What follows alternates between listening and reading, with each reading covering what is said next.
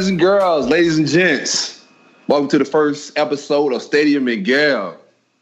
It's Gator Nation's favorite Unc, Uncle Silkk, and I'm here with my main man, All-American National Champ, Ahmad Black. Man, let's go. Let's get it up, man. What's up with it, man? What's hey, man, going we on? hanging out, man. Hanging out on, on Stadium and Gale. You know, we had to bring we had to bring along the uh, the professional, the always dapper, my man Dan. What's going on, Dan? What's up, baby? It's good. It's good to be here. It's good to uh, it's good to have this live. Let's make it happen. Yeah, we've been talking about it for a few weeks now. Now we got it up and rolling, man. How y'all feel, man? Y'all feel great to be a part of a, a podcast? We about to shake some stuff up, man. Man, I feel great. Anything associated with the Gators, man. You know me. Anytime I got a chance to talk about orange and blue, man, I'm ready. Always. Yeah, it's a long time coming. It's gonna be a lot of fun. You have a lot of fun guests, a lot of good people. Talk some shit. Talk some good stuff. This is gonna be a lot of fun. Yeah, we'll get it rolling today. We got um some writers coming on, some former players, some regular fans, some guests. So we're gonna kick it, dog. We're gonna hang out a little bit. Um, I never envisioned myself having two podcasts, dog. When I first started this thing, was a hobby, just kind of kicking it around, dog. But I felt we had to do something special for Gator Nation, dog. Just something exclusive.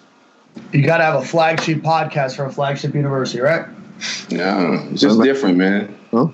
I remember, you know, you know, we, we prestige, man. We're, we're a prestige school, man. So we got to have the best of the best, you know. Yeah. So man, let's go ahead and get it kicking, man. Um, let's get it right into the meat of this thing. It's the off season, so we're going through all the off season uh, shenanigans. Um, the biggest thing with the off season is is the workouts. Um, the team coming together, and and pretty much it's all. Am I right, Ahmad? It's pretty much all player Yeah. driven for the most part, and and with Nick Savage, the strength and conditioning guy, he pretty much runs that whole show, right? Well, basically, you know, in off season, what happens is, is you know, the, the coaches they they they kind of step back a little bit and, and kind of try to get what they want um, for the season to look like. Uh, try to get everything in place, man. Um, for the most part, in the summertime, it, it's all Nick. It's all Nick Savage, man. Um, even Coach Mullen even came out and said, man, Coach Mullen says that he he's one of the most important guys on the team. You know what I'm saying? So um, ever since Nick Savage been there, the guys have averaged a 3.5 body body percent, uh, 3.5 percent body fat loss. So you know that's that's a plus too, man. And you know he he gets those guys, you know, um, uh, ready for the season. Uh, these guys come together. Th- This is a team building. This is team chemistry right here, man. That's what what it all boils down to is the summertime. How was those mat drills when you guys was um, doing your thing? Who's who was um? I'm having a, a memory loss right now, dog. The kush ain't really set in. I ain't really smoked today. We had who's Mickey? Yeah. So actually, the first time I ever saw Coach Savage, man, I'm like, yeah, you know, trying to see what, what our strength and conditioning gonna look like, man. And, and, and I'm like, dang, this this dude really remind me of Mickey Marotti. You know what I'm saying? Well, come to find out, this guy actually, you know, was one of Mickey Marotti other studies. He actually learned from Mickey Marotti. So man, I'm like, dang, that's cool. That kind of spotted that out, man, because you know they act, they have a lot of similarities. What's the difference between uh, Ahmad between the summer and the fall in terms of what are these guys doing, and, and why are they, what makes a good strength conditioning coach from a mediocre one? Um, the the summertime is more of a trying to trying to build, trying to uh, get get our strength up, man, get our speed up. Um, you know, work on the stuff that that last year, man, kind of held us back from getting to where we need to be. Um, and and and more in August, that's like okay, we we find fine tuning the, the little things that we need to get ready for the season. Um, kind of tone down tone down the workouts a little bit more. Now we're more into football um, workouts, I should say. Where summertime is more of a, like a like a workout, like like not football, but like weights and, and, and speed and agility and stuff like that. And you guys keep it competitive too, right? From what I've seen, um, even with um, we had uh, the guy, you, you guys, the strength and conditioning guy, and Nick, Nick Savage, they try to make a competition. These guys are, are pretty much they're not doing tug of war. They're doing all sorts of things. Are they are they competitive as far as the the maxes and stuff like that in the gym and reps as well? Man, everything is competitive, you know, in, in that building. I know what, what what we used to do. Um, I, I think they did something similar. Was have like a draft, man, and you get your captains and you, and you draft players, right? And it's, it's not only just um, you know working out and and and uh, you know how fast you can run, and how much you can bench press. It's also who who's not late to class, who's staying out of the trouble, staying out of media, who who's doing um, going the extra mile to do what they can in the community. You know, you get extra points for little stuff like that, man, and, and all of it accumulates. And I think uh, how we used to do it was the uh, the the team that came in last that week had a 5 a.m. um the next week all week. So you know the, the best thing was trying not to get that 5 a.m.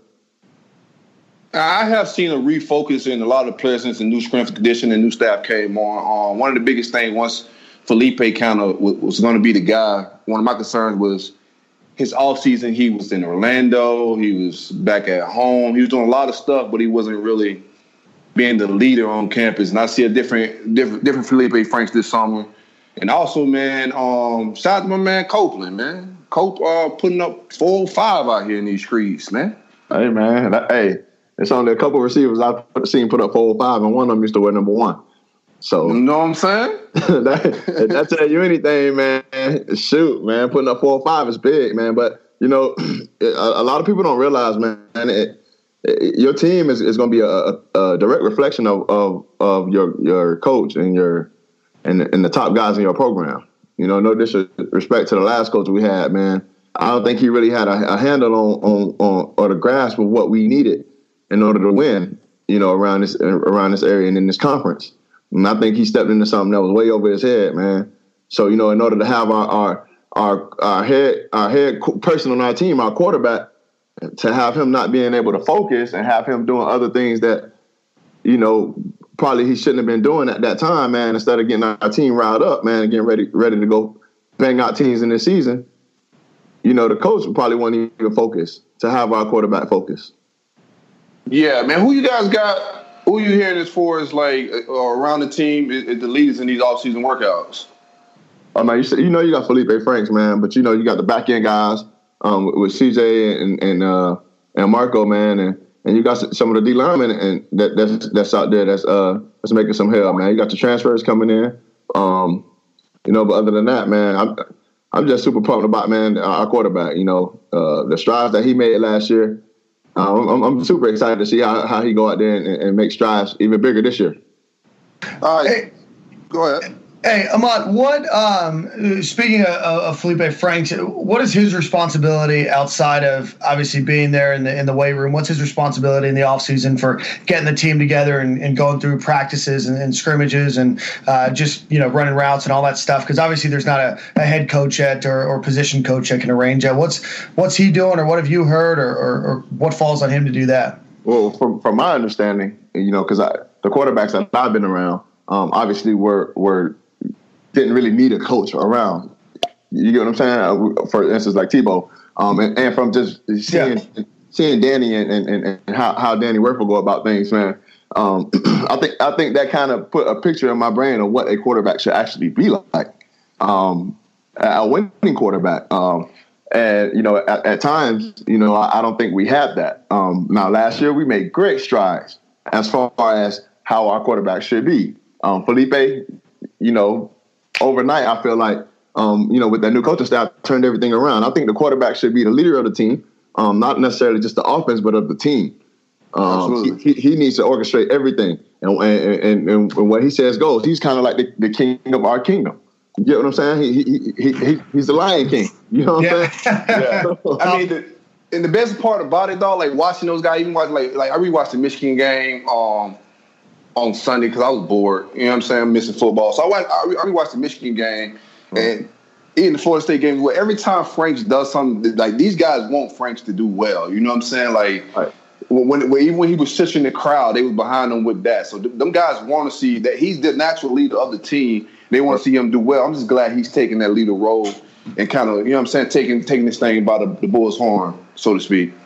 It's I mean, been a long time since Florida's had a, a, quarterback that, that has the confidence to be able to lead and is able to produce on the field. It's it's tough, right? I mean, you need your quarterback to have a lot of confidence, but it's we've had a lot of shoddy play at that QB position, a lot of injuries and everything else. So I think now that, that Florida has a confident quarterback, somebody they can rally behind, I think that makes it a lot easier for the team to rally behind uh, a quarterback like him compared to a quarterback that is maybe struggling or coming off an injury that's then trying to, to put together practices or, you know, run routes and everything else. And, and maybe the team doesn't have confidence. So maybe they blow them off a little bit more. Maybe they're not as committed. And so having that confidence and being able to, uh, to support your, your QB like that, I think makes a huge difference more so than just that quarterback being a, a good player. Now, now, question is, now what what are we expecting out of Felipe um, this next year? Um, it, last year, he finished the season with 13 games, uh, 58.4% completion, um, 2,457 yards, 24 touchdowns, and six interceptions. How can you come out this year and do better than that? Yeah, let's go ahead and jump into this quarterback talk. Uh, each week, we're going to pretty much break down a position group uh, from the team. So let's go ahead and just do quarterback since we are already on this quarterback Felipe Franks talk. Um, those stats, considering where Franks came from last year, dog, they was very impressive, man. I just from Dan Mullen's record and his resume, I expect that those stats to, to be a lot better. Mm-hmm. Now, now, when you when you say a lot better, as far as his completion rate, his his his yards, Absolutely. touchdowns, I expect. Expect. Because because let's be quite frank, we looking at six interceptions. He threw what two against Georgia. You, yeah, you yeah he threw one against Georgia. He didn't throw an interception after that uh, that game against Georgia. He ended the, the season last five games with no interceptions. That, Woo, see, and, and, that one, and that one against Georgia, that. the one against Georgia, he underthrew it because dude was open. So you know, it, it, it, I mean, uh, very seldom Frank's underthrows too. I think yeah, a, lot of it, a lot of it was him yeah. second guessing his reads early in the season, but once he got comfortable, we started seeing him like kind of like light teams up and not guess when he's at the top of his drop. You know what I'm saying? Man, I, I especially love when he get mobile, man. When, yeah. when he jumps that pocket, yeah, yeah. when he starts to run like a giraffe. Yeah, yeah. hey, just go. hey, he gallops like a he gallops like a deer dog, but it's a beautiful sight when he in open field, bro. I ain't gonna lie. Dude, he's faster than uh, you expect too, or, or these other guys are gassed and just don't expect him. I mean, he looks I, like a, a, damn giraffe up there. I think what's the what the biggest part is is also he's what two hundred and what forty pounds or something. Yeah. guy. Yeah. Bro, it ain't too many 180, 190 pound cornerbacks want to run in front of him and try to stop him. Yeah, no, and he'll, and he'll take the hit too. Right. He'll take yeah. the hit. Uh, yeah, and it, it's, it's not even the fact of him putting his shoulder down. He's just running through stuff. He's just so big. Got a big body. I, I, think how he ended the year after that second half at South Carolina, then Idaho, Florida State, and Michigan is exactly what Florida needs out of him next year. I don't think they need him to put up 250, 300 yards every game. They just need him to be consistently, you know, putting the ball, you know, at that like 60% completion mark. He needs to get a couple of, uh, of touchdowns per game. He needs to limit the turnovers. He needs to limit those silly penalties. And you know, he had some some shoddy turnovers, and not just underthrown and interceptions. He had, you know, a couple fumbles. He had a, a, couple careless mistakes that towards the end of the year you saw him do a lot better on. So that's what they need out of him. They just don't need him to turn the ball over. They don't need a Heisman Trophy winning quarterback. They just need good, consistent play because the rest of the team is going to be improved, I think, on the offense, uh, at least at the skill positions. Yeah, I, I agree with that. I, I just think we should just just uh, kind of like keep keep the uh, turnovers down. Um, yeah. as, as the I think a few times he fumbled the ball. So it's just, yeah. you know, holding on to the ball, man. It's, it's ball security. Um, hey, we got we got a lot of calls. We got my man uh, Graham Hall on the phone. Graham, what's going on, baby? What's going on, guys? Thanks for having me on, and pleasure to be on the first pod. Y'all are doing big things.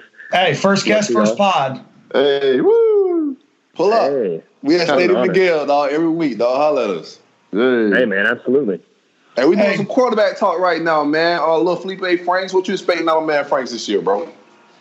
I think it's it's absolutely expected that Felipe Franks is going to take a bigger leap this year than we saw him take really in those last four games of the season. Another year of Dan Mullen. Y'all have seen the videos of his confidence. He was going after it with Zach Carter in practice. This is a guy who I would say he's starting to get his swagger back that he was kind of been missing after the Jim McElwain era really kind of rocked his confidence. I, I've seen the most impressive play out of Felipe Franks, especially in the spring. I mean, we knew Florida secondary was good, but the the reads he was making, the throws he was making to Florida's wide receivers uh, left everyone impressed. And, and I think that Felipe Franks is going to continue to prove people wrong uh, this season, guys. All right, my my question is, um, we pretty much know what we're gonna we're gonna get out of Felipe, kind of somewhat. Um, but what about Emory and the guys backing him? Um, what do we expect out of these guys? What do, should we expect uh, um, out of these guys to help us be better in the future? Um, and we are we expected to see more Emory this year? Yeah, I, I do think you will see Emory come in, and, and hopefully for Florida fans, it will be in, in quote unquote garbage time when Florida is up 30 plus points. I know Dan Mullen wants that to happen so that Florida can start developing the guy that's going to be behind uh, Felipe Franks next season or will be the starter next season. The expectation is that Felipe Franks will have a good enough season that, you know, obviously he's going to be a, a high end draft prospect and, and Kyle Trask is going to be done. And next year will be Emory Jones and, and then Anthony Richardson. And, and from there on, I, I think that the return of Kyle Trask was very critical for Florida because I don't think Emory Jones is fully ready to threaten Felipe Franks for the starting job. I just think that from what we've seen in practices, more physically ready is Kyle Trask right now, and and and, and Felipe needs a guy looking over his shoulder. Right? He needs to be looking over his shoulder at a guy that could take the job away from him. And, and Emory's not there, although he's getting much closer. I, I think of those three quarterbacks, I think you could give Emory Jones uh, the nod of being the hardest worker right now because he has a little bit of work to do making up for, for his stature, and, and he's getting a lot closer. I would not be surprised if we saw him in, in at least six games this season for multiple series. Hey, Graham, you have Trask number two or Jones number two?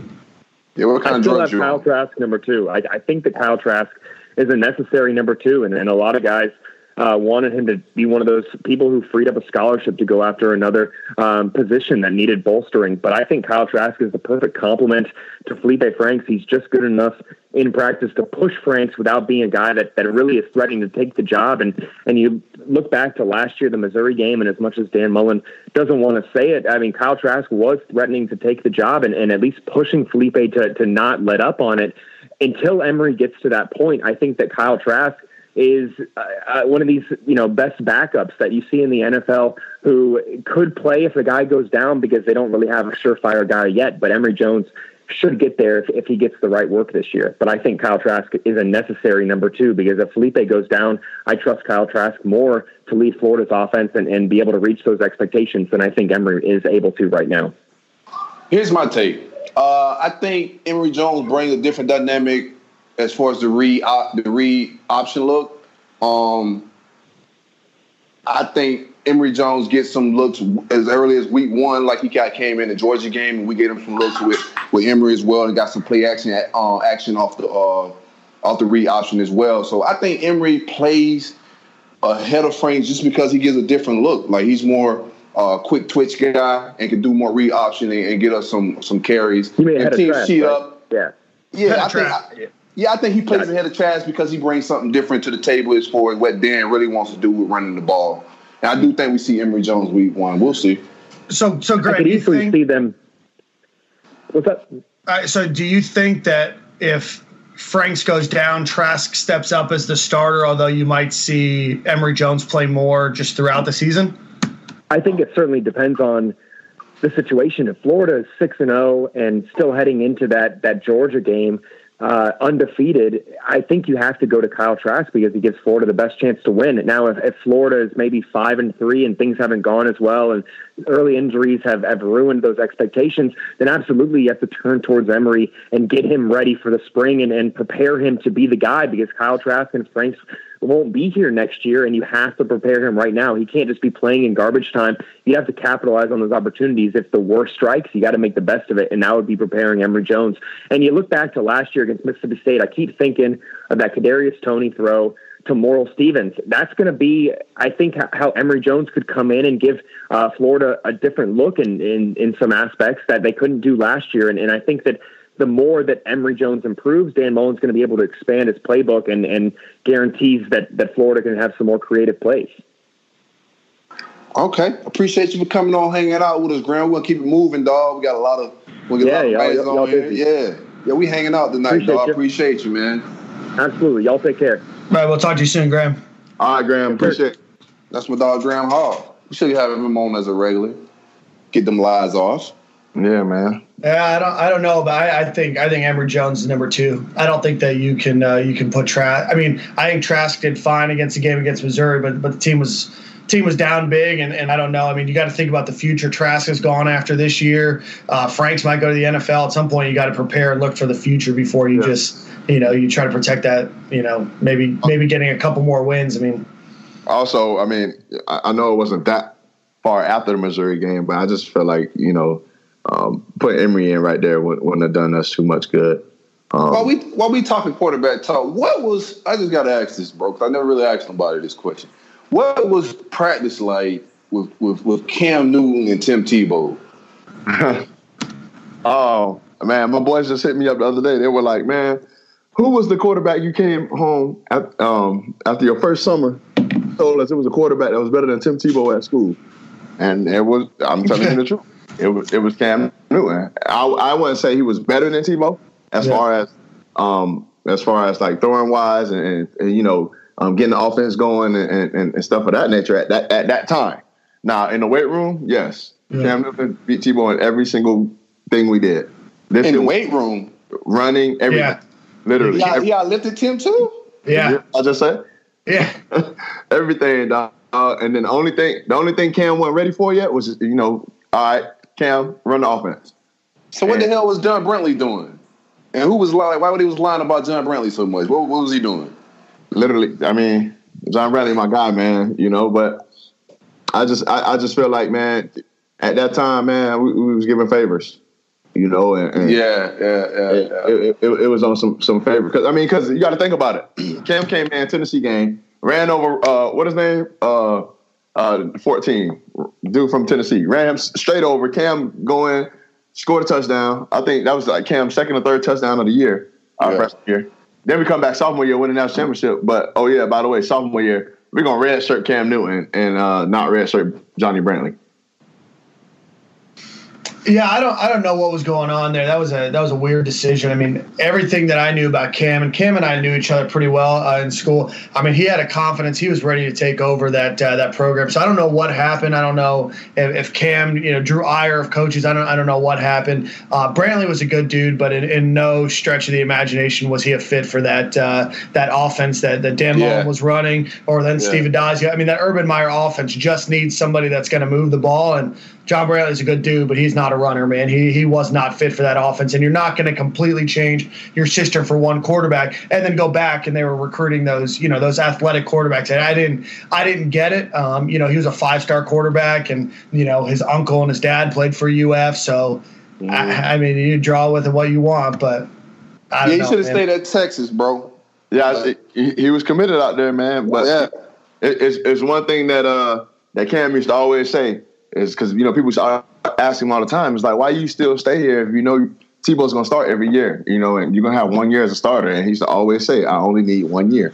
Well, and that's what he did. He only needed one year, right? One year at Auburn, and here he is. There you go. So, um, yes. it's, it's Not, crazy. The rest is history. Yeah. Off, off the field, man, I just had to get to some, some nostalgia, man. I'm, I'm, I'm, I'm gonna hit black with that often, man. I got a lot of man, questions from that era. So as they pop up, dog, I'm gonna hit you up weekly. Yeah, man. Let me know, man. Let me know. All right, man. Let's, let's jump into some off the field shenanigans. We got uh, the SEC approved alcohol sales. Yeah, and then with that, we got uh, we got Edgar Thompson, huh? is, that, is, that a coincidence or what? TJ, get Edgar on here, bro. what am I walking into, though? Nick, what's up, exactly man? what you thought you'd walk in. Oh shit! I thought we had Edgar. What's going on? oh. oh man, Nick, how you doing, bud? Doing well, doing well. Finally back from Lubbock. Uh, how was Lubbock? Uh, yeah, you can cross it off the list of uh, vacation spots. Yeah. Yeah. Hey, how uh so, so the draft's happening right now, Major League Baseball draft. What's going on uh, there? Anybody? Uh, any noteworthy news there?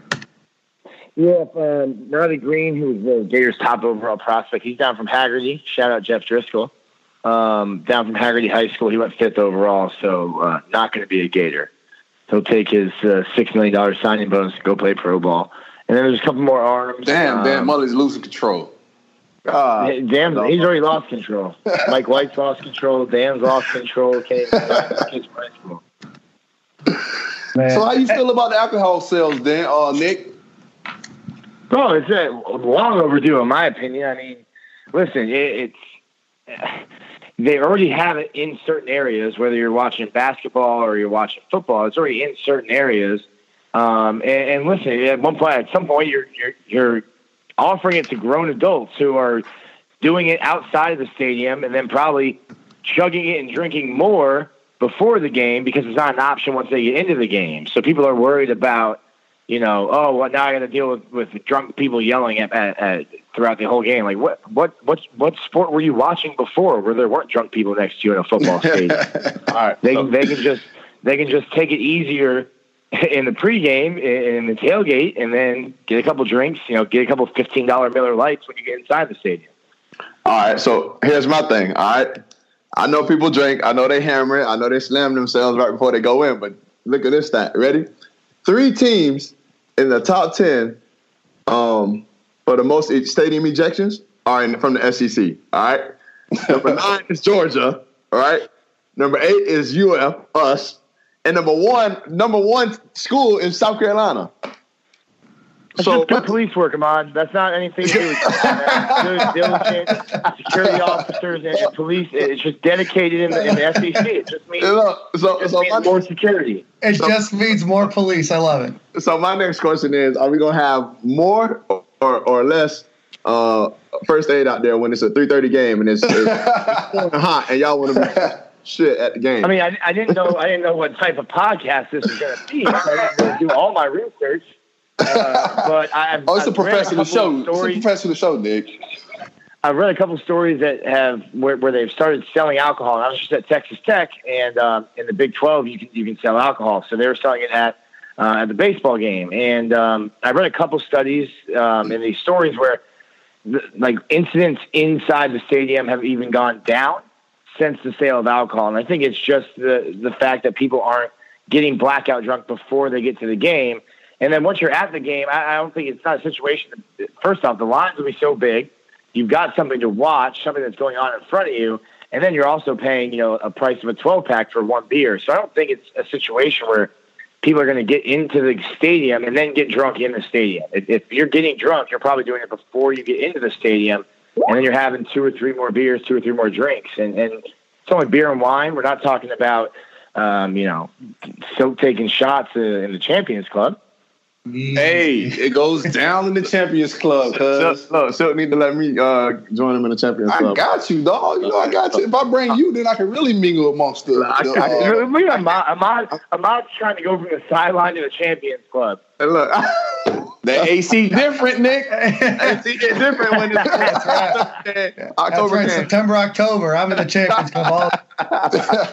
I got you, Ahmad. Nick, uh, we, gonna, we I mean, uh, Ahmad, we can holler at my dog Annie. She got you, bro. We get you. We get you in the Champions Club. But if you're not, if you're not drunk before you get in the stadium, you're not tailgating right, dog. I don't care about the alcohol sales because I'm not buying a fifteen dollar beer. I'm gonna get in there already sauced up, bro. The rest is just keeping the party going. You feel Yeah, me? icing on the cake, huh? Yeah. That's what I think. If you're if you're going to get drunk, one, you're going to be spending a couple hundred dollars to get drunk, and two, you're going to miss the entire game because I'm guessing once it becomes, you know, if, if Florida decides to sell it in the general areas, and Scott Stricklin came out and said it's not going to be like a professional game where you've got people walking up and down the seats. You're going to have to go to a specific area to buy beer or wine. Um, I, I, I'm- I'm with Silkk. I don't think if you're if you're getting if you're dead set on getting drunk for a game, you're drunk before that game starts. You're not walking into the stadium sober and starting to drink in the first quarter and, and then you know becoming a nuisance by the third quarter when they stop selling it. Absolutely, that's a terrible time. Hey, Hey, but- and then hey, bring it up to the press box for me. Hey, hey, they let me in, bro. I, I promise to take off all my Gator gear and not cheer, man. Just let me know. I, I don't think they're. Gonna, I don't think they're gonna let you in. Hey, that's, that's that's the place to watch, man. Hey, the press box is where it's at. You got Nick, who's watching the game. You got Thomas Goldkamp, who's got all your stats, and you can just put your feet up and just enjoy a good game for free. It's the way to go. That's it. Dan Dan sat between me and Goldie a couple times. Pause. Hey, Nick, we No, We no, we're not having any coming on. Moments. There's no. That's no Berg quote. Different podcast. So pausing here. Oh man, hey Nick, we appreciate you coming on, but we're gonna have you on in a couple weeks. Uh, we'll chat more, man. But I appreciate, uh, I appreciate your time, brother. Hey, thanks for having me on uh, for the first one, guys. Talk to you later. Hey, we're on Stadium and Gale every week, Nick. Pull up. All right, later, Sil. Later, man. All right, man. Thanks for coming. That was Yeah, great. man. Yeah, I'm man. cool with alcohol sales, dog, but I, Hey, look, some of them tailgates get wild, bro. Yeah, I, look, look. All right, so don't judge me. All right, don't judge me. I went to my first tailgate, me and Major Wright, last season, and we waited until it was what LS, I think it was LSU game, did our first tailgate, and man, I want to tailgate some more. yeah, it's fun, dog. As, uh, I had a blast, man. That was one of the, the, the, most fun times I had before a game, man.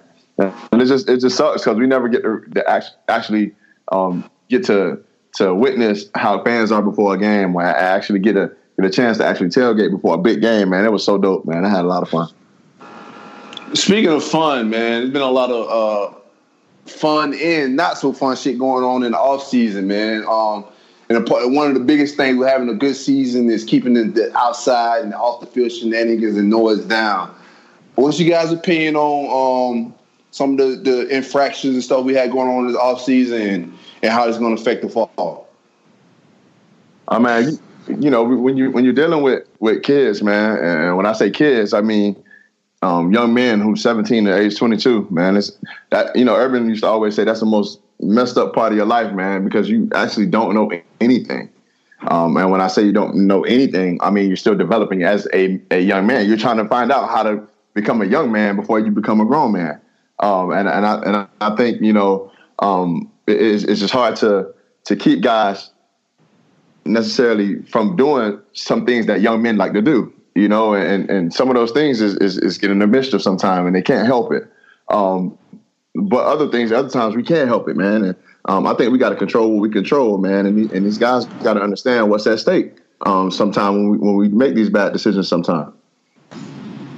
Yeah, no, I think that that's exactly right, Ahmad. I mean, it's so tough. I mean, especially for a lot of these guys. You know, I, I think it's it's interesting, and I mean, I think it makes sense that a lot of times that these kids are getting into mischief or getting into trouble is during the off season or during their first year, um, right after spring practice, because that's the first time, probably in a very long time, that they've had an opportunity to not have to just go to work and go to school. Or, you know, when I say go to work, you know, do practice, and you know, hell, when they were in college, they might have had to work, or high school, they might have had to work too. So this might be the first time for them in a long, long time where they have some time on their hands. And you know what happens when when kids have time on their hands and when they're celebrities or when they're around, you know, some folks that that just you know might not be the best influence on them, and you know you can't be watched twenty four seven, and it's tough, you know. And this is the first time that they're away from their parents, and you know they're relying on people that have probably been there for for a while to to show them the way, and you know they might be connected to some some folks that might get them into some trouble. So so it's tough, but uh, you know I think all in all. Uh, um, you know, the Chris Steele thing, you know, we don't we don't know what happened there. Uh, I mean, we, mm-hmm. we we know part of the story. Uh, you know, the Jalen Jones situation handled itself out, and um, you know, you know, the Perine thing that was that was BS in my opinion. That was that was whacked. That was even uh, that was even brought up. And then obviously the Edwards thing. And, and I know that he's away from the team right now as he handles his stuff. So uh, you know, hopefully that's the last that we hear of it. I'm sure it won't be, but uh, you know, for a lot of these guys, it's just the first time that they're away from home or first time that they have time on their hands, and kids just getting a mischief, man. Yeah, here's my take on it, man. Um, most of the off the field shenanigans came from new guys. You came from yeah. uh, fr- freshmen getting on campus so right now, I'm not I'm not concerned with the culture that's going on that uh, what Dan Mullen got going on. These guys working hard. Uh, we seeing the work ethics and, and, whatnot going on. So there's not a lot of shenanigans going on. We just had some freshmen came in, didn't really fit our culture, and we got them up out of there quick. I mean, I rather rather now than later. You know what I'm saying? Or we can replace those guys either transferring or JUCO or in the next recruiting class, dog. But I'm not concerned with with our core team. Those guys are staying out of shenanigans, so I'm good with it. We got a we got a um a fan, first fan to call in. We had some writers on. We got my man at Tallywhacker. That's who. That's Tallywhacker twenty six. hey boys, you can you can call me Trey. That, that's a little easier. That's a little easier. Trey, yeah, Trey. Now, hey, that's the last time we used Tallywhacker on the show. I can't call yeah, yeah, man. Tallywhacker, bro. Hey man, it's, it's good to hear from Stadium and Gale, right? Stadium and Gale, baby. Man, it's hard. it's man. So I've, I called a victory roll up before, so it's it's good to kind of get on the new podcast, man. I'm excited for you guys. Yeah, it's a different it. energy, man. We hanging out on his all gator talk. I ain't gotta, I ain't gotta have my guards up and shooting all my jokes all day. I get to save some. You know what I'm saying? No, man. it goes in a circle instead of back and forth, man. Uh, Absolutely. What, what, question well, so, I mean, got, man? Any who, question about the the, the team, uh, the program, the season? So who all do we have got? on? So we got obviously, obviously we got you, Silkk. Um, but who else is on? Is Dan? Is it Dan? Dan, yeah. All right, well, well, guys, man, I Oh, who else is it? Dan Silkk and who else? Ahmad Black, man. Please. Oh, Ahmad, man. Hey, by the way, big fan, man. I'm uh, I'm a Fort Meade guy, so I, I kind of went to high school mm, just uh, just after you guys did. So, you know, late, I watched Lakeland do that run for a long time, and uh, and you guys were awesome, man. It was it was good. Good. I played with uh, Onterio McCalebb. Okay. Okay. All right. So that was right, a little bit after us, man. Yeah, a little bit after. Yeah, yeah, yeah. But anyway, you boys, uh, you boys are exciting. It's good to get another Lakeland crew in there. I know we didn't get Bowman. That was a big miss. I hate that we didn't get him, but but we got another big three coming in. You know, from Lakeland. I hope that pipeline's still there. Polk County's strong. I mean, it's it's always going to be there. Uh, you miss one every now and then, but you know, we had some other guys not work out. Robinson, you know, you know, medical kind of stuff. You know, I hate it for him, but you know, Lakeland's always going to be there. I feel like it's it's not an every time thing. Guys are going to make their own decisions. They want to make their own uh, path and stuff. I get that, you know, but uh, I'm excited for the future. Yeah, I'm not entirely done with Bowman, man. Like mentally, I can't just say he's done until he shows back up on campus. It's kind of like just hoping and wishing. But I think these guys are still recruiting him. I'll see where we at when, as the season unfolds. We'll see. Yeah, man, you never quit. You never quit on a kid, especially a kid that talented. Never. Yeah, just just with Bowman, man. My whole thing is, you know, I, I, like I said, man, I know the kid personally, so um, I, I, completely understand, you know, his, his, mindset and what what he thinking, man. And um, you know, I, I just don't ever want to tell it, pull a kid, man. You know, he already committed there. I just want to see him do big things. It, it just sucks that he can't do big things in, in, the, in the same colors we want him to, but you know, um, yeah. at the end of the day, man, we just got to support him no matter what. Yeah, Ahmad yeah, man. Black is from Lakeland. He, clear, of course. Yeah, Ahmad Black is my my Black speaking like a former player in, in the Lakeland, bro. Uh, I need that I need that cat in the other orange and blue, cuz. Uh, you know no, but man, uh, you hey, you guys are great. Uh, keep up the good work. I don't want to keep up much take much of your time up. I'm, I mean, I'm the first of many callers, I'm sure. So but uh, hopefully, uh, uh, yeah, we keep doing this. Uh, it gets big. I mean, I don't know how big the first podcast is going to be, but I know it's going to grow. It's a, it's a big three roll up podcast. It's just going to keep growing. You already know, man. It's already grown, man. Uh, appreciate the call. Uh, come and hang out with us every week at Stadium and Gale. But this podcast right here, bro, it's going to be a lot. Of, it's not going to be a whole lot of labor. We just got to pull up every week and give out, get these folks content. But the Twitter page already got over two thousand followers. Um, the buzz is out there. We just got to keep doing our thing, bro. And the rest going to do itself. Yeah, right. Full full full fan support, man. I'll keep spreading the word. You boys do it. I appreciate the love, dog. All right, thanks, Trey. Have a good one. Man, name not Trey. You got to call him Tallywhacker, bro. I'm not calling any grown man Tallywhacker. I'm about Tallywhacker, man. I don't know about that. Oh, hey, hey, Trey, you sure you from from my hood with that man? Tallywhacker. now, Black, you guys had a lot of shenanigans going on when you were playing as far as off the field stuff. Did you guys kind of uh, men together and kind of rally together during the off season? Like, how did that affect you guys? Because y'all had a bunch of shit going on. Hey man, what happens in Games Vegas stays in Games Vegas, man. It used to. It used to. that was before social media, right? Yeah. Um, but you know, it, we we had you know our, our fair issues, man. It's just um, I, I, think what it was on our end, man. It's just we had an on edge coach, on edge uh, strength coach that kind of made us on edge, man. And we had to be on edge all the time. By the time we got done playing football and working out, man, we go out in the community and we just like on edge, like just like our coaches was. So, um, you know, at the end of the day, um, I, I, think we were, we a great group of young men. Um, we, we playing the game of football as, as much as uh, anybody should, man. And I just know, man, it was like a switch, man. We, we go out and do whatever we want to do, man, and have fun. But at the same time, man, it was time to get work done. We got work done.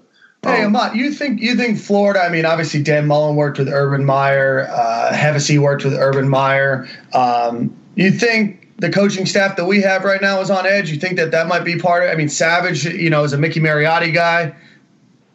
I mean, is that something you're worried about? Something you see, or? Nah, nah, nah. I mean, I, I just think the kids are a little bit different now, man. They got a little bit more stuff to do. Um, uh, you know, as far as us, man, we were just. Uh, I don't know. You know, the kids got social media.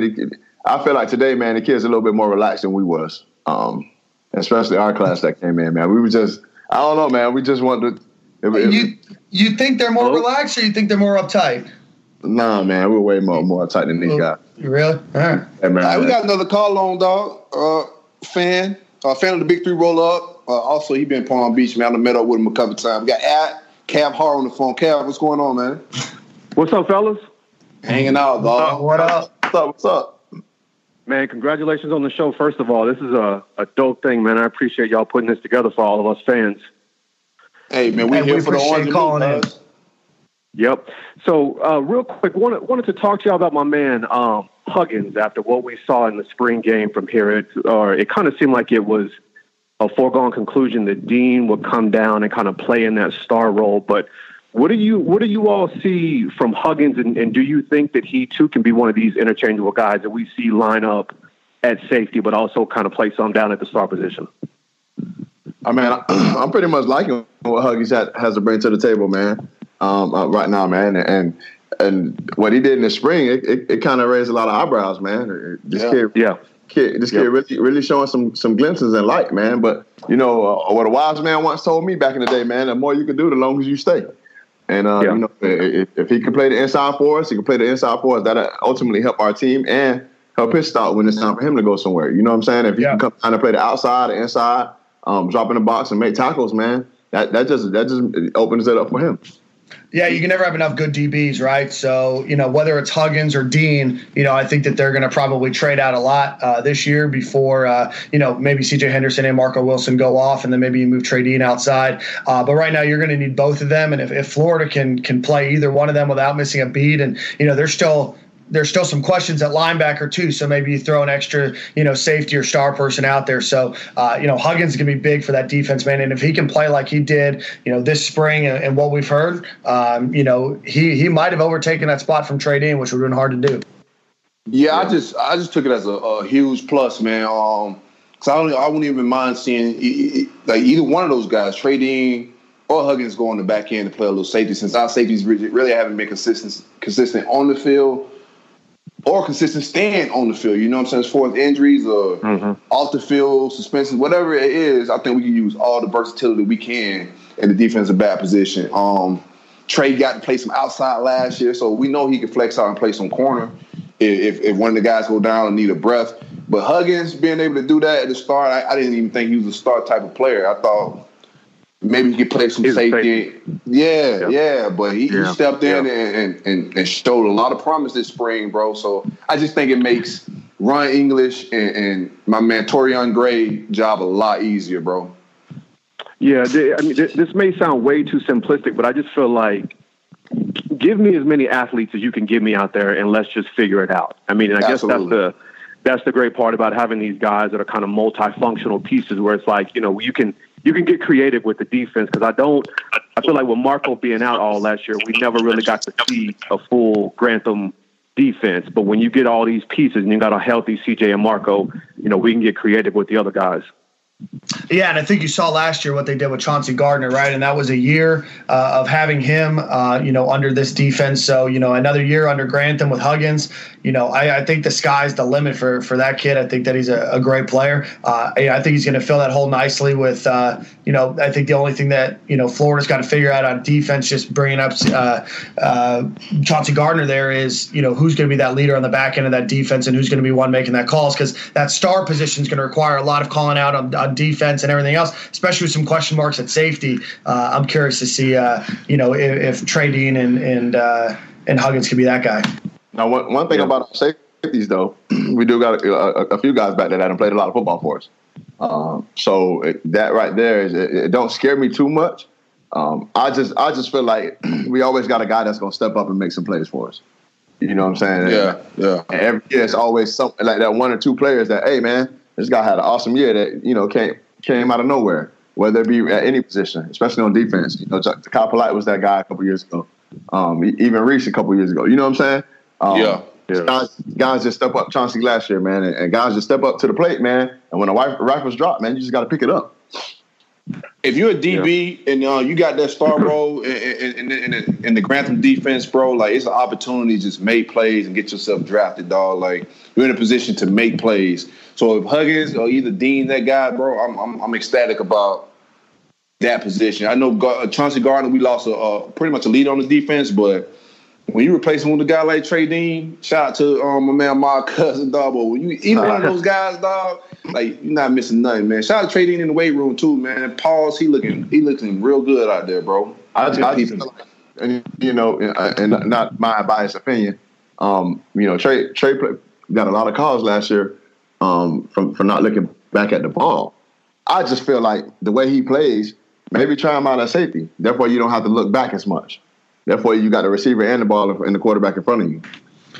Yeah, I always thought that Trey was going to come in and play safety, and then you know I think that he was thrown into that position because of necessity last year, and I think that he played pretty well, you know, all things considered. Uh, you know, but with Florida having some question marks, plus having potentially a capable star person in Huggins, in order to keep all of them on the field, you know, that might be something that they do. I mean, I don't know if, if they're doing that in in practice or whatever, but you know, I think that you got to get the best five guys that you got on the uh, in the backfield. And that's exactly what I was thinking. Um, and then yep. you hit it right on the head, man. It's is to get the best the best we could possibly get on the field. If we got if that's the the, the only way we could possibly get the best we got on the field by possibly moving Trey to safety, then, then so be it. You know, we're trying to win a championship now.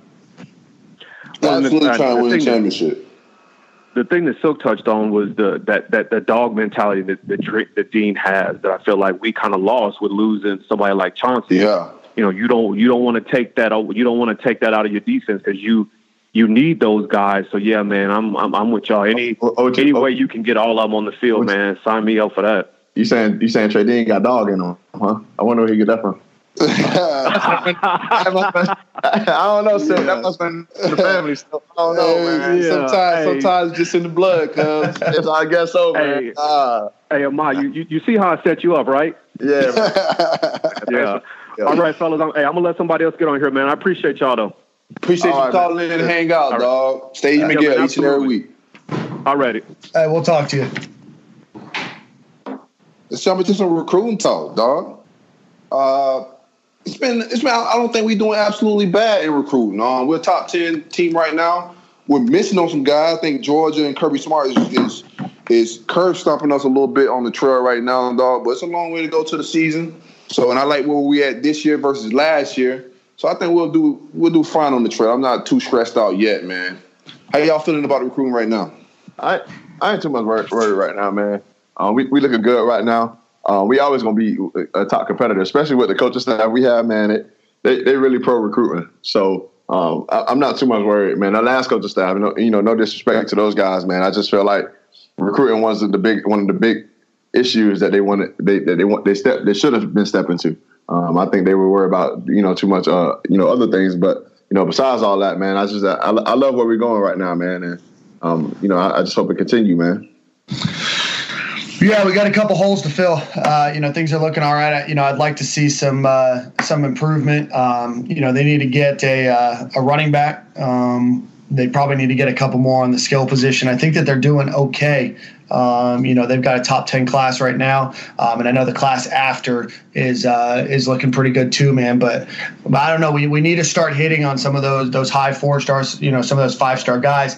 I know, and I get why Bowman's going to Clemson. I get why you know a lot of these guys are going to your Alabama, your Georgia, your Clemson right now. Uh, mm-hmm. But but at some point in time, you got to start getting, you got to start winning some of those battles because it's been it's been a while. Um, I think I saw a stat that said the SEC East has 24 five stars and 20 22 of them are at Georgia. So at some point, um, and I know a lot of them are transferring, but still, at some point, you gotta you gotta start winning some of those battles. I agree, man. Um, I don't know what the issue is. I'm not gonna say it's an issue, but I think we need to get those elite kids, man. You can't miss out on the Bowmans. You can't miss out on the Trey Sanders. And that's just a running back position, which is really not, in the grand scheme of things, that important position.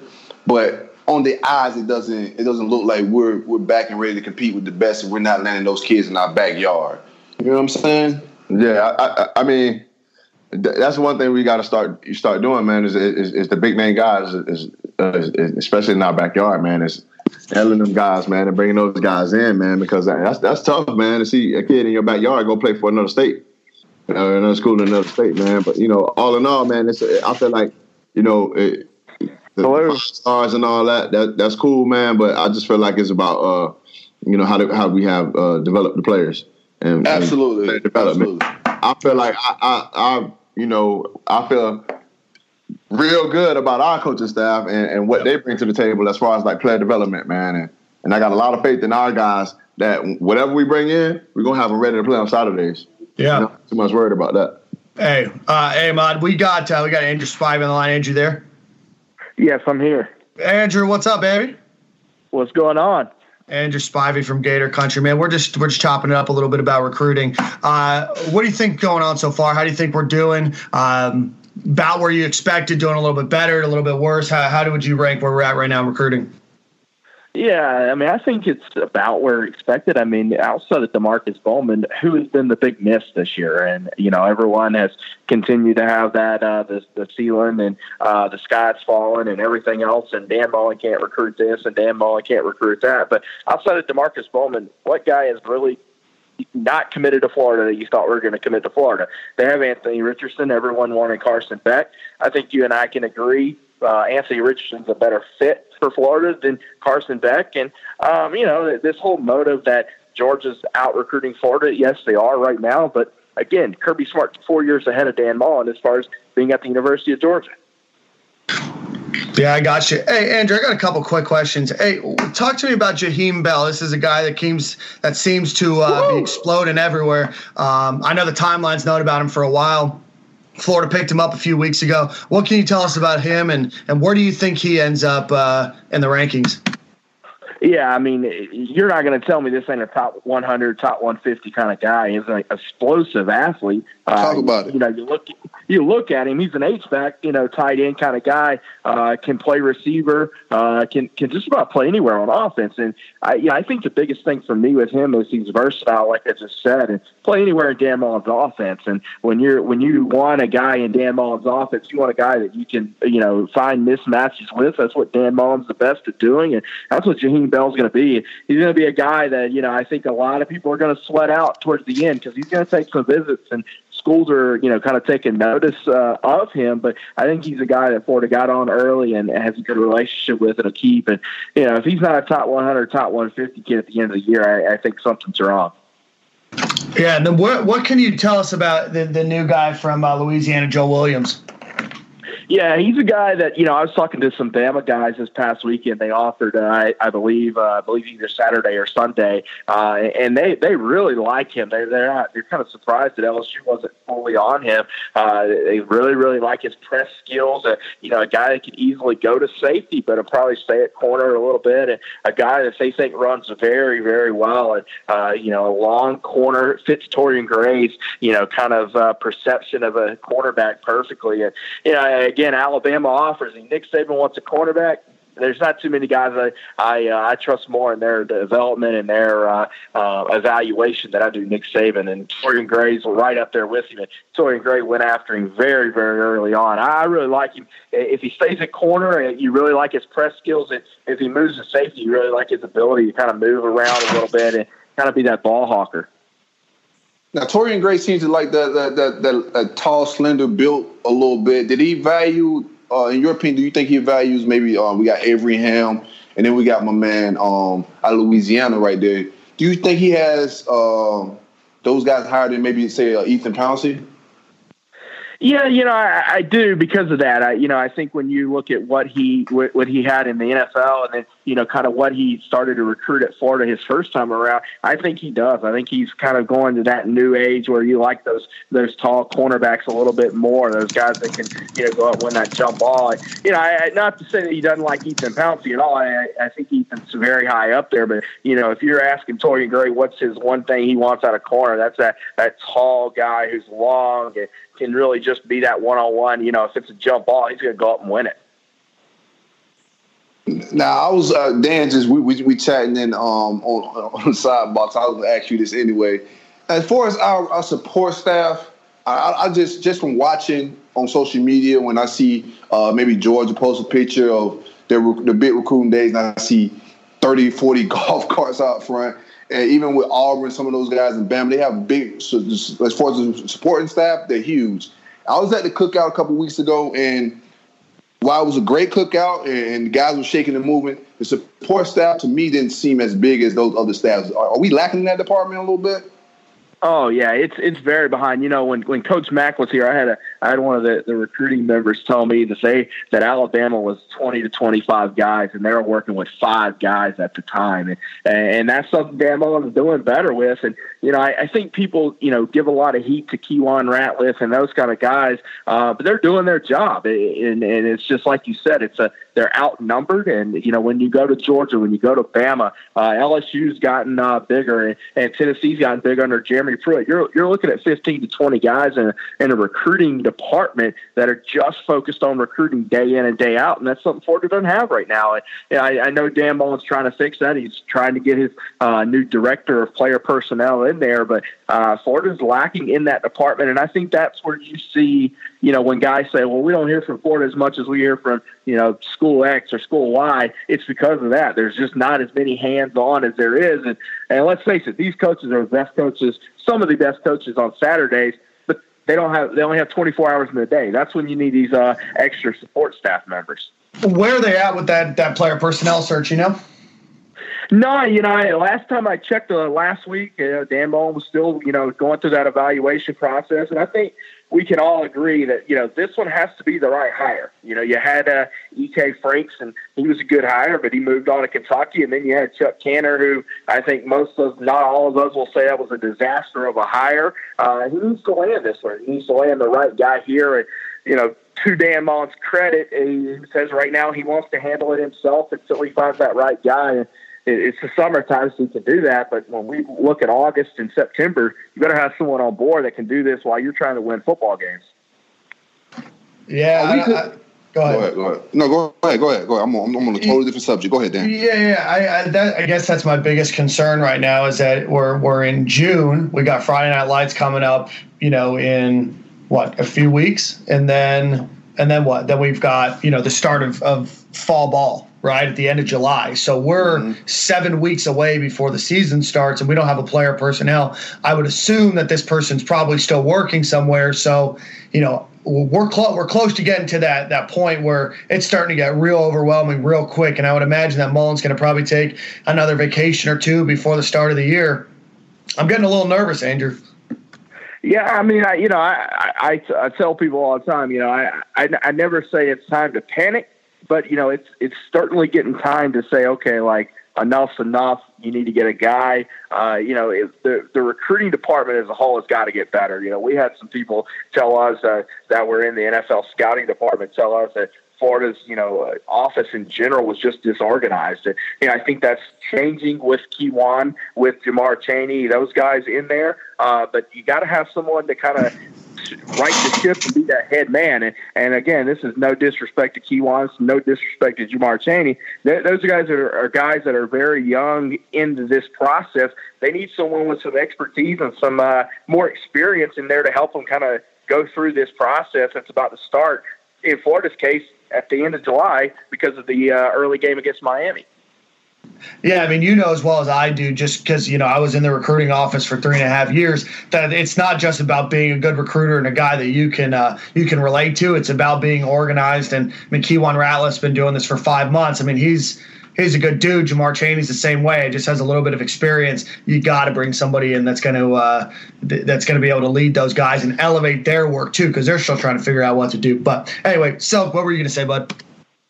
Oh no, I was just getting back onto some recruits, man. I'll let you do your, your staff thing, but it was just something that, that was something I noticed probably when I was out there, bro. It just seemed like we was not as staffed as as, as other outfits that I've just seen vaguely on Twitter, but how are we feeling about Josh Braun? Are we are we feeling the slip there a little bit? What's his timeline?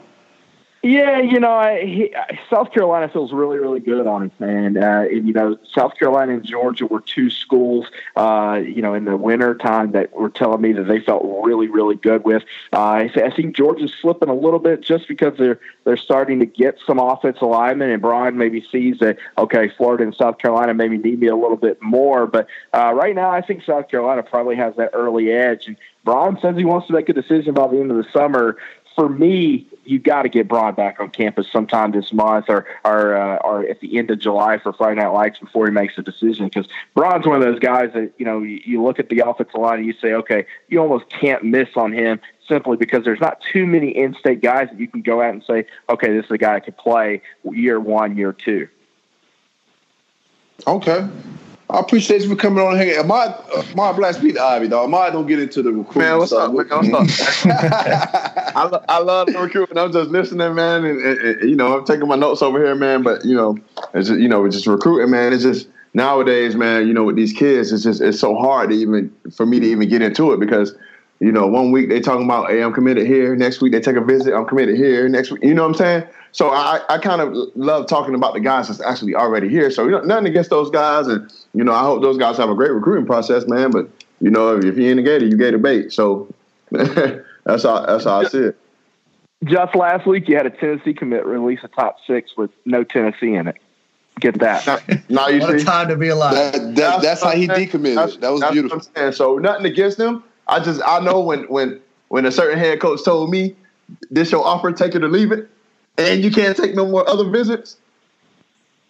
Welcome me to Gator Nation, man. And then shoot, man, listen, man, sign me up, man. Ever since then, I've been a Gator, man. So you know, I don't know nothing about you know flip flopping and decommitting and committing, and we didn't do that back in the day. So Ahmad, we need you to uh, give these guys some lessons. Uh, you know, for me, it would make my life a lot easier.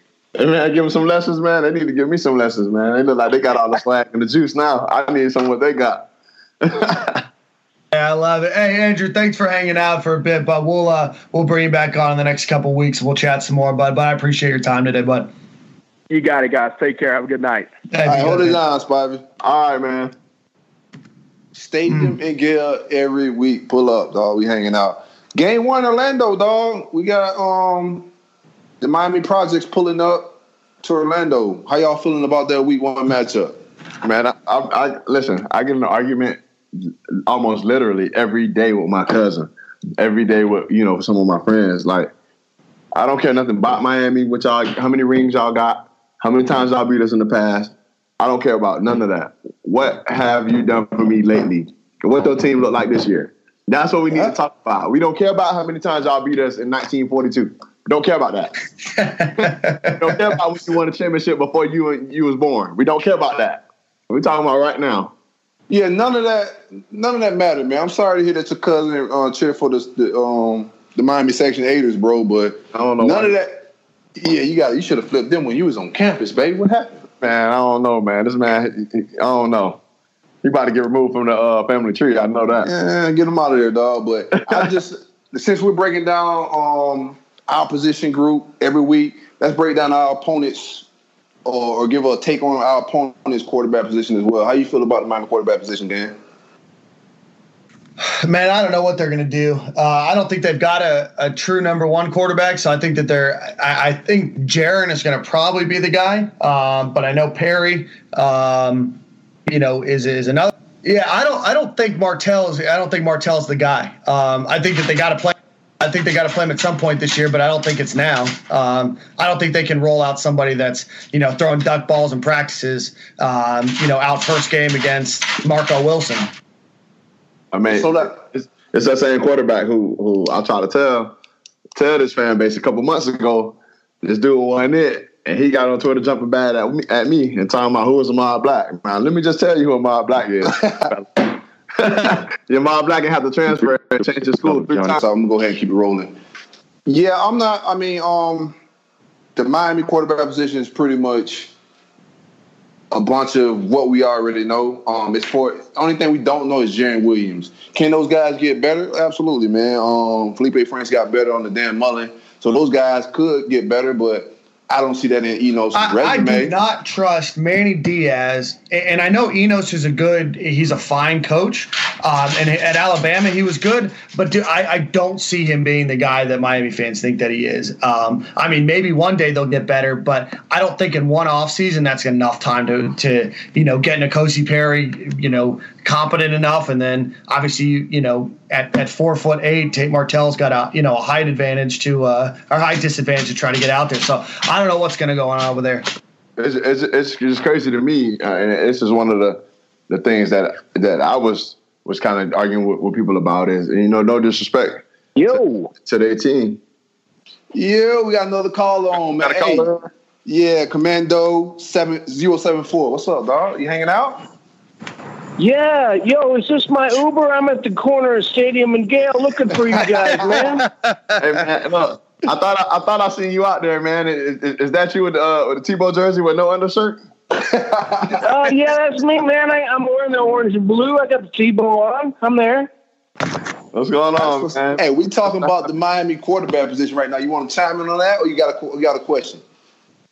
Well, I, I do have a couple of uh, things to say. First of all, I want to say, hey guys, congratulations on the new show. I think this uh, franchising, uh, the Big Three roll up is a great thing, man. Uh, you guys branching out and uh, concentrating on each of the individual teams is exactly what uh, you know. A, a, fan like me, this is exactly what I'm looking for. So I really appreciate you guys and and what you're trying to do here. Hey, we um, appreciate um, you. Know, I, I, appreciate you. Go ahead. We appreciate you, man. That's all. You know, thank you. Thanks for listening there, man, and uh, and and cheering for our Gators. Yeah, so Corey, you know, you bring that energy every week on Big Three Roll Up, and I appreciate that so much. You got that wit and that uh, damn that Joel Osteen thing you laid down last week had me cracking up in the car. I almost drove off the damn road. Yeah, man, I'm pretty much just a um, professional shit talker, dog. I like to shoot the shit, uh, have a conversation, dog, and most importantly, man, I like to have fun, talk about the Gators, dog. The rest of this is just extra for me. You know what I'm saying? Um, you one of the few fans that been messing with the roll up for a long time. I'm just glad you moved on to the to, to the stadium, Miguel. I mean, the roll up still happening every week, but this is just something different, bro. It's a different energy. Yeah, you know hey, when it comes to Stadium Gale, man, Corey, I'm I'm uh, you know I'm first time, long time uh, listening to Stadium Gale. I mean, we're here the first week. This is great. Yeah. Um, I like the fact that you guys brought Dan into the fold because every time I, I read Dan or I see him on the on the timeline or uh, listen to him on the on the Gator panels, I think Dan's got that journalistic style. So you bring a different mix to it. Um, and and he's even though he's not a journalist by trade, he's he's he's got it down, man. You guys have got this going on. And Ahmad, you got that player perspective that uh, that nobody else can really bring to that.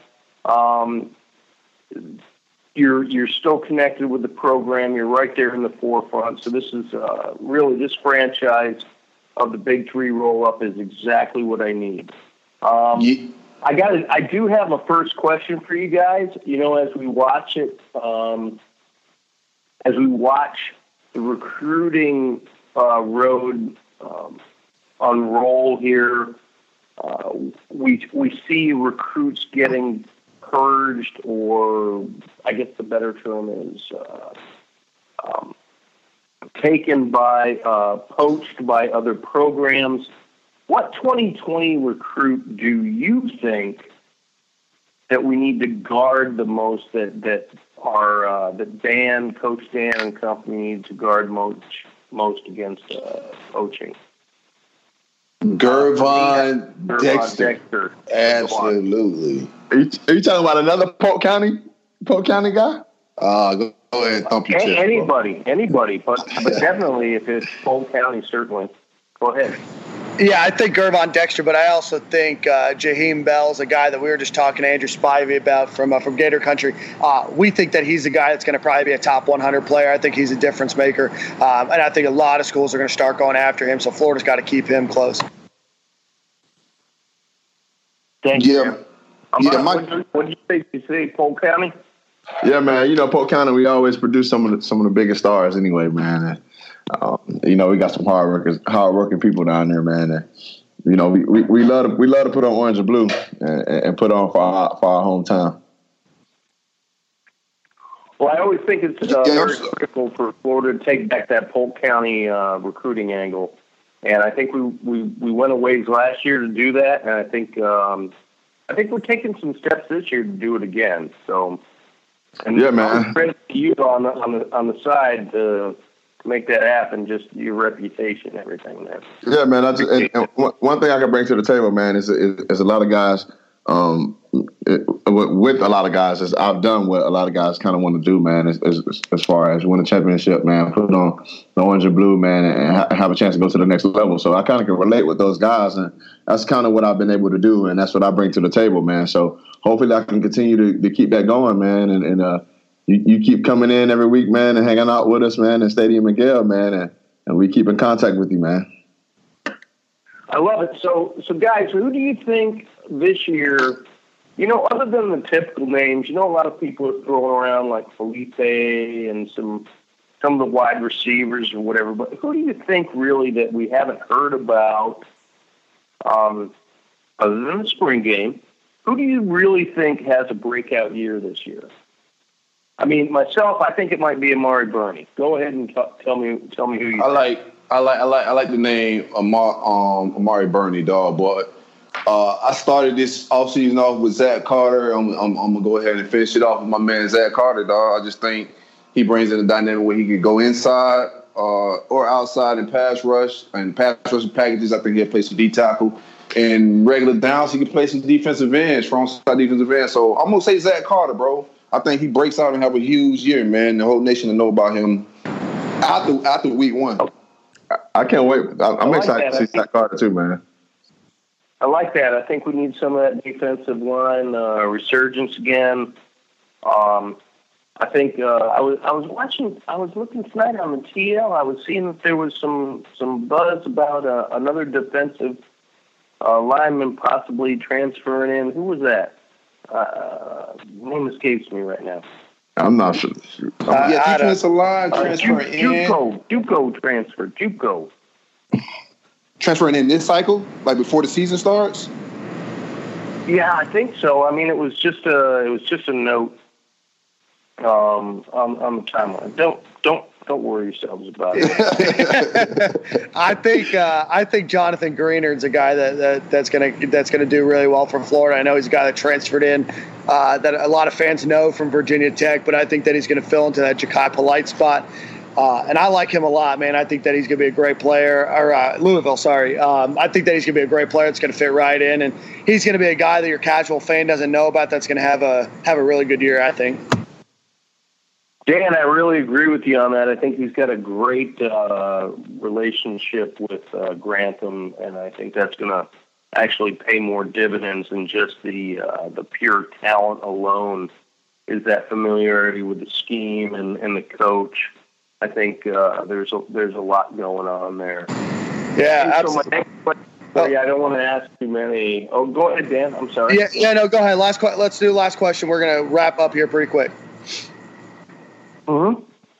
So, so real quick, um, guys, if you were looking out across the uh, the season and you were going to say, "Hey, let's have a Gator meetup away game somewhere," I saw tonight Patrick Simpson was talking about Kentucky. I look at the uh, plane flights uh, from like Tampa and Orlando up to Lexington to like 260 and below. What do you guys think uh, across the board if we were going to do like sort of a, uh, you know, a Stadium and Gale away gig? Um, where where would you think that might be? What your thoughts? It's easy for me, bro. I'm LSU on that, dog. Yeah. Yeah, for a away game meetup, I gotta say LSU, man. Um, are you talking about the whole Big Three? Or are you talking about just Florida fans?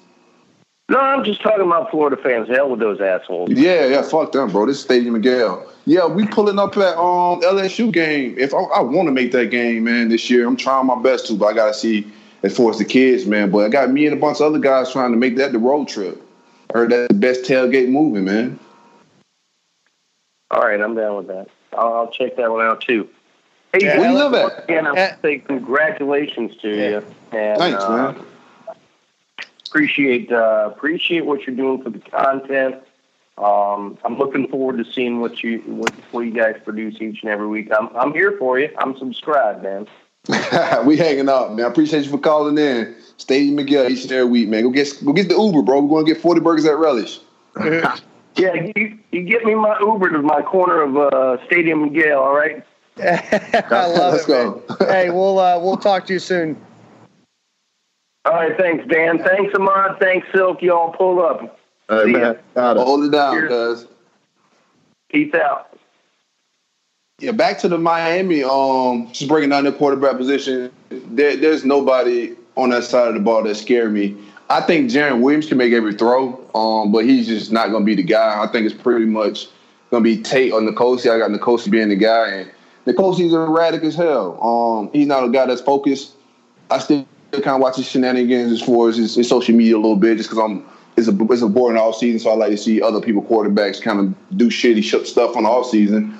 But I don't I don't. He's not a guy that, that, that scares me, man. Not running the ball, not throwing the ball any faster of the game. I don't see Dan Enos fixing that week one.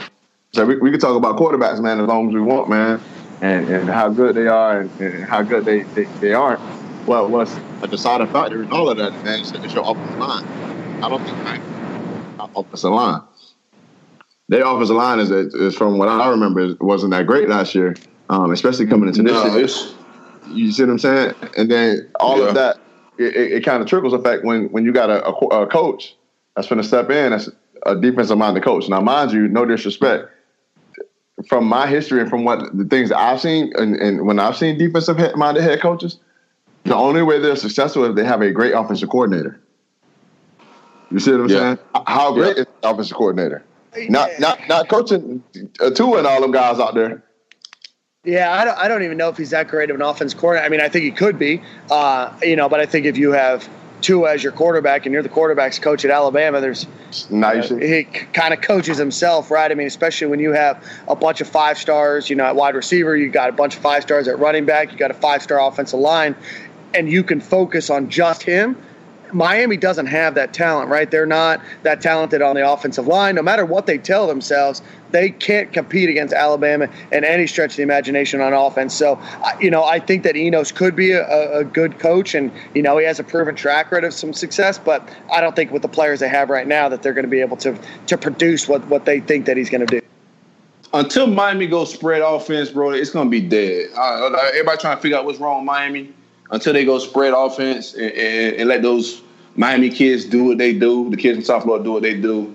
They're, they're not gonna ever be back, bro. And we're gonna forty burger that in August to to, I to further I- dig the hole. I just don't. I just don't see them with a first first year probably quarterback, first year you know coach, um, a defensive minded head coach, questions on the offensive line. Uh, just got they crap ran ran through in, in Wisconsin, and they about to come out here and think they just gonna just beat us. Like I, I'm gonna, I'm gonna go ahead and say, let me go ahead and start thumping my jaw. I was trying to be humble, black. Let me go ahead and say something. I, don't, I don't understand. It's just, I, I ain't humble. Like, I'm just Listen. gonna, I'm letting y'all know Ahmad Black is not humble. They About- think just they think Wisconsin just leaned on them because they big country boys from Wisconsin. Damn, Mullen, we finna lean on them people, bro. Like we gonna run the ball down their throat. They can say, "Oh, Florida wants to run the ball. They need to run the ball." We gonna run the ball. Dan Mullen is gonna run the ball. We gonna run the ball down their throat, dog. We gonna wear them out. It's gonna be hot. We gonna wear that shit out. And by the time like third quarter hit, play action all day, dog. That's gonna- gonna- it's gonna be food, bro. They're gonna load the box. We have one on ones on outside with wide receiver screens. Our receivers are way bigger than those little bit of DBs. You would have guys like Grimes, Crew, Pitts, like those big guys blocking five, eight DBs, bro, with a screen. Like we gonna run down on people's throat, dog. I, I just had to get hype up a little bit. That's all. I just I, I, I don't see those guys stopping, man. And, you know, I, I- feel like at the beginning it's gonna be it's, gonna be a little battle because we've got first game of the season. You get what I'm mm-hmm. saying? But also, this isn't our first game under Dan, and I feel Yeah, like, um, you know, I, I've talked to Coach Dan, and and, and, I, and, I, and I talked to Savage. Man, shit, the, the second year, man, it, it, it, it's running. It's like clockwork. First year, all right, we're trying to figure out what we got, trying to figure out what is what. We're trying to figure out what we need to do. Okay, the second year now we running because now we're moving fast. We can play faster now. We know our assignments. We know what we need to do. You see what I'm saying? We we we we, we interchange and we play a lot of players at at a lot of positions last year.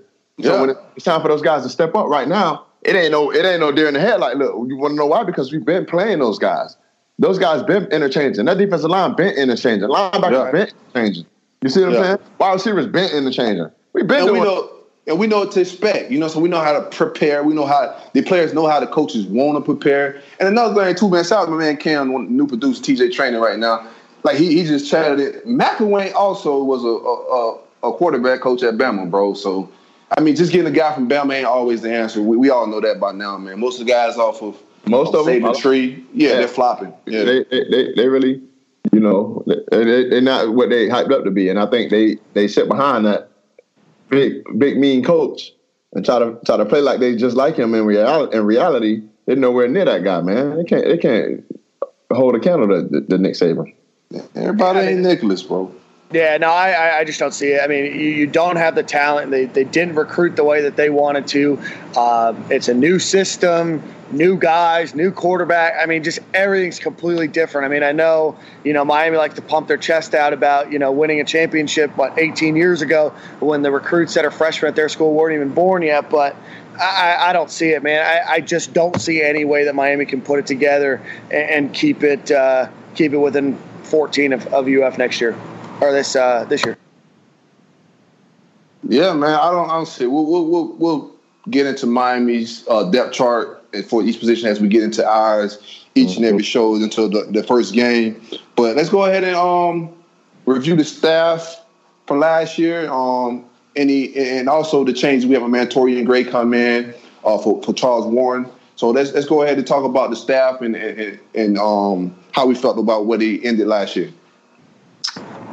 I, man, I just I just feel like man, we we we had we made a lot of shots, and um, offensively, de- defensively, I think with Grantham staying, man, that was a big plus for us.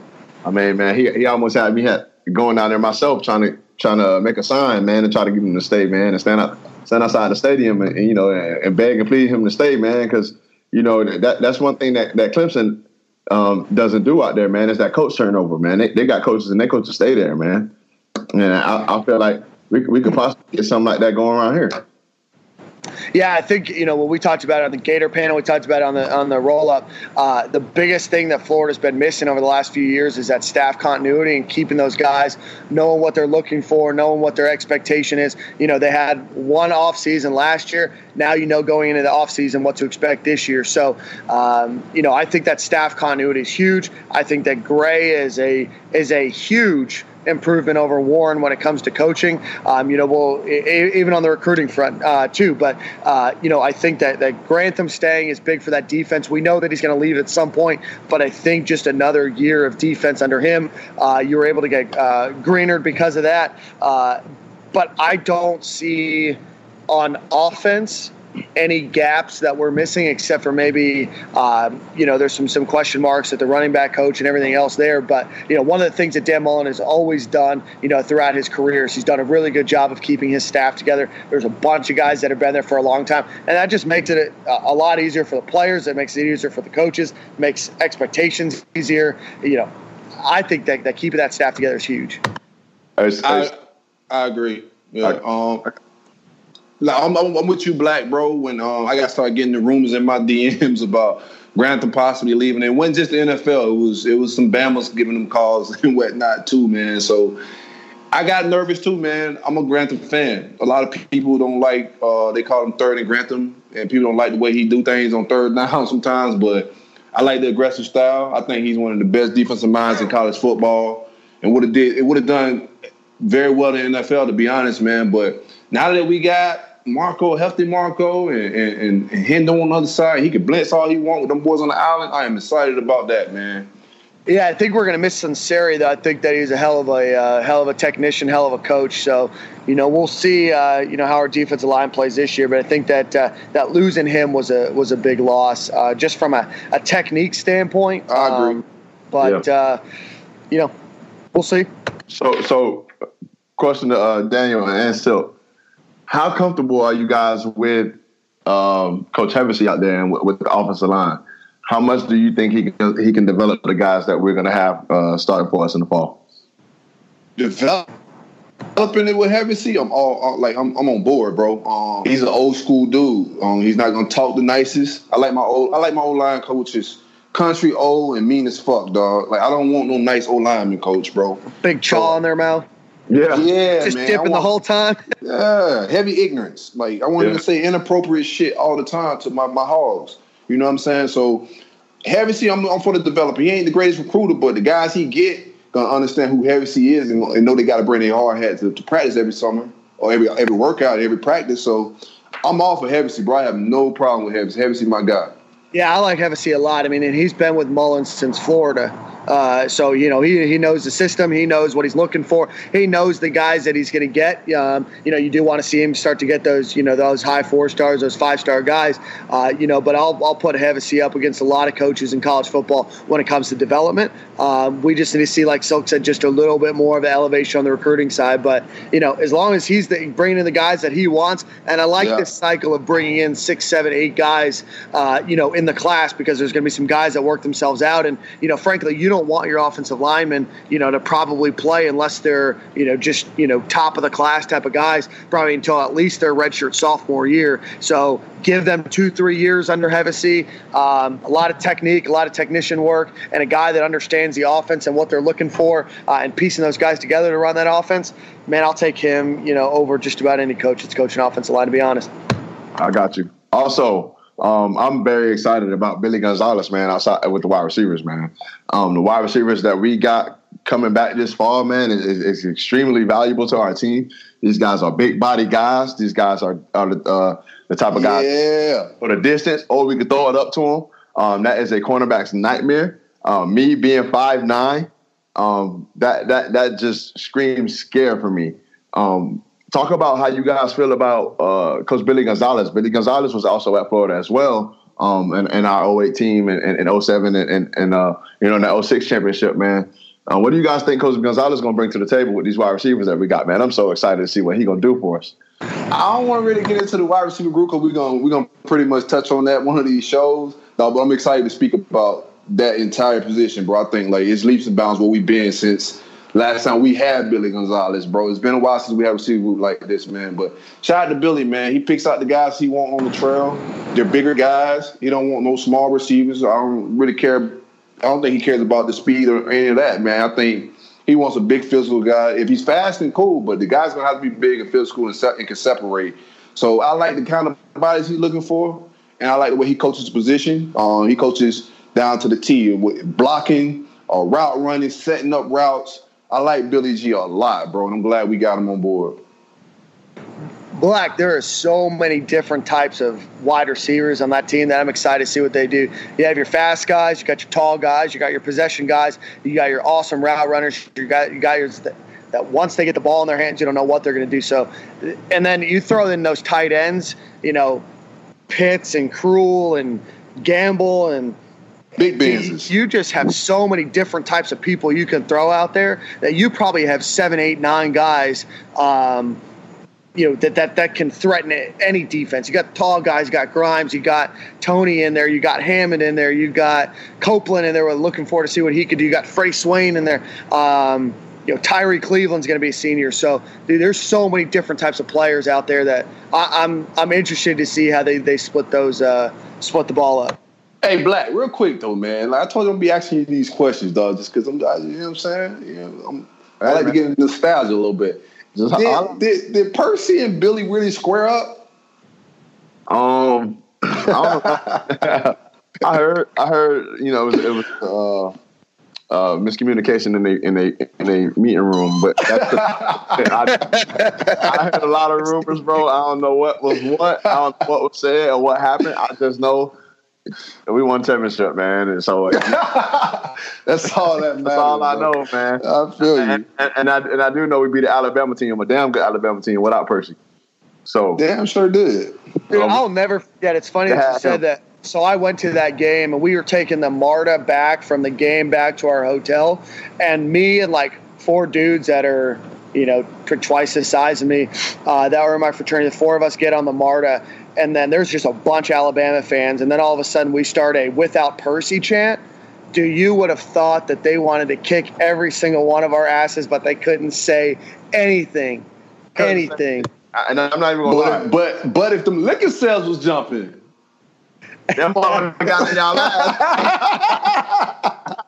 it would have got real Hey, fast. hey, this is ten years ago. I'm safe right now. Look, hey, the crazy part about it though, man, is uh, you know we get in the locker room and, and the whole time we didn't know how the extent of Percy injury, man, and you know the, the, the most classless thing I ever, well, second most classless thing I ever had to deal with. I, I dealt with Georgia running on the stadium in, on the field, but the second uh, most classless thing I ever had to deal with was Florida State when Percy uh, got hurt. They cheered, man. That was the craziest shit I ever heard.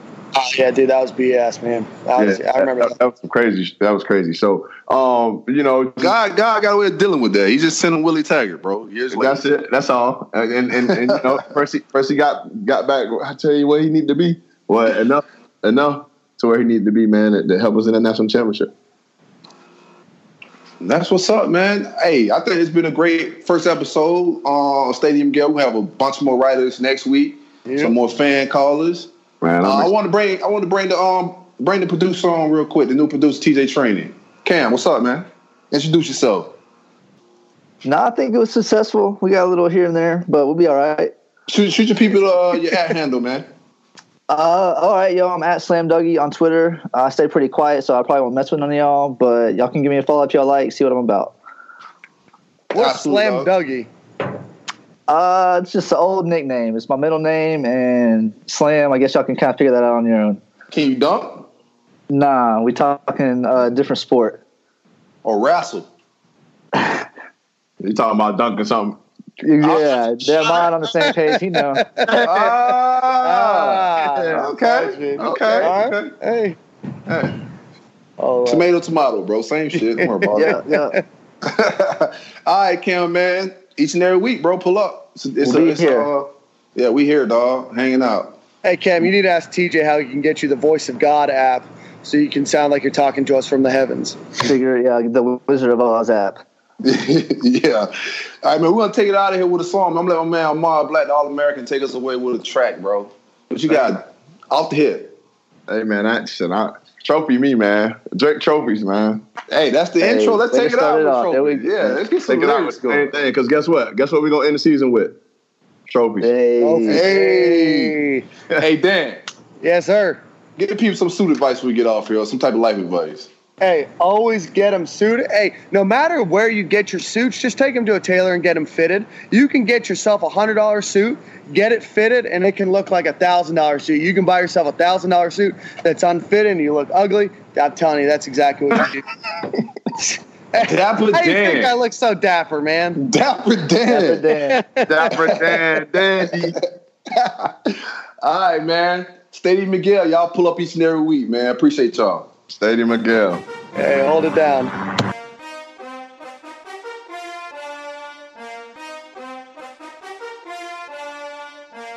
Yeah.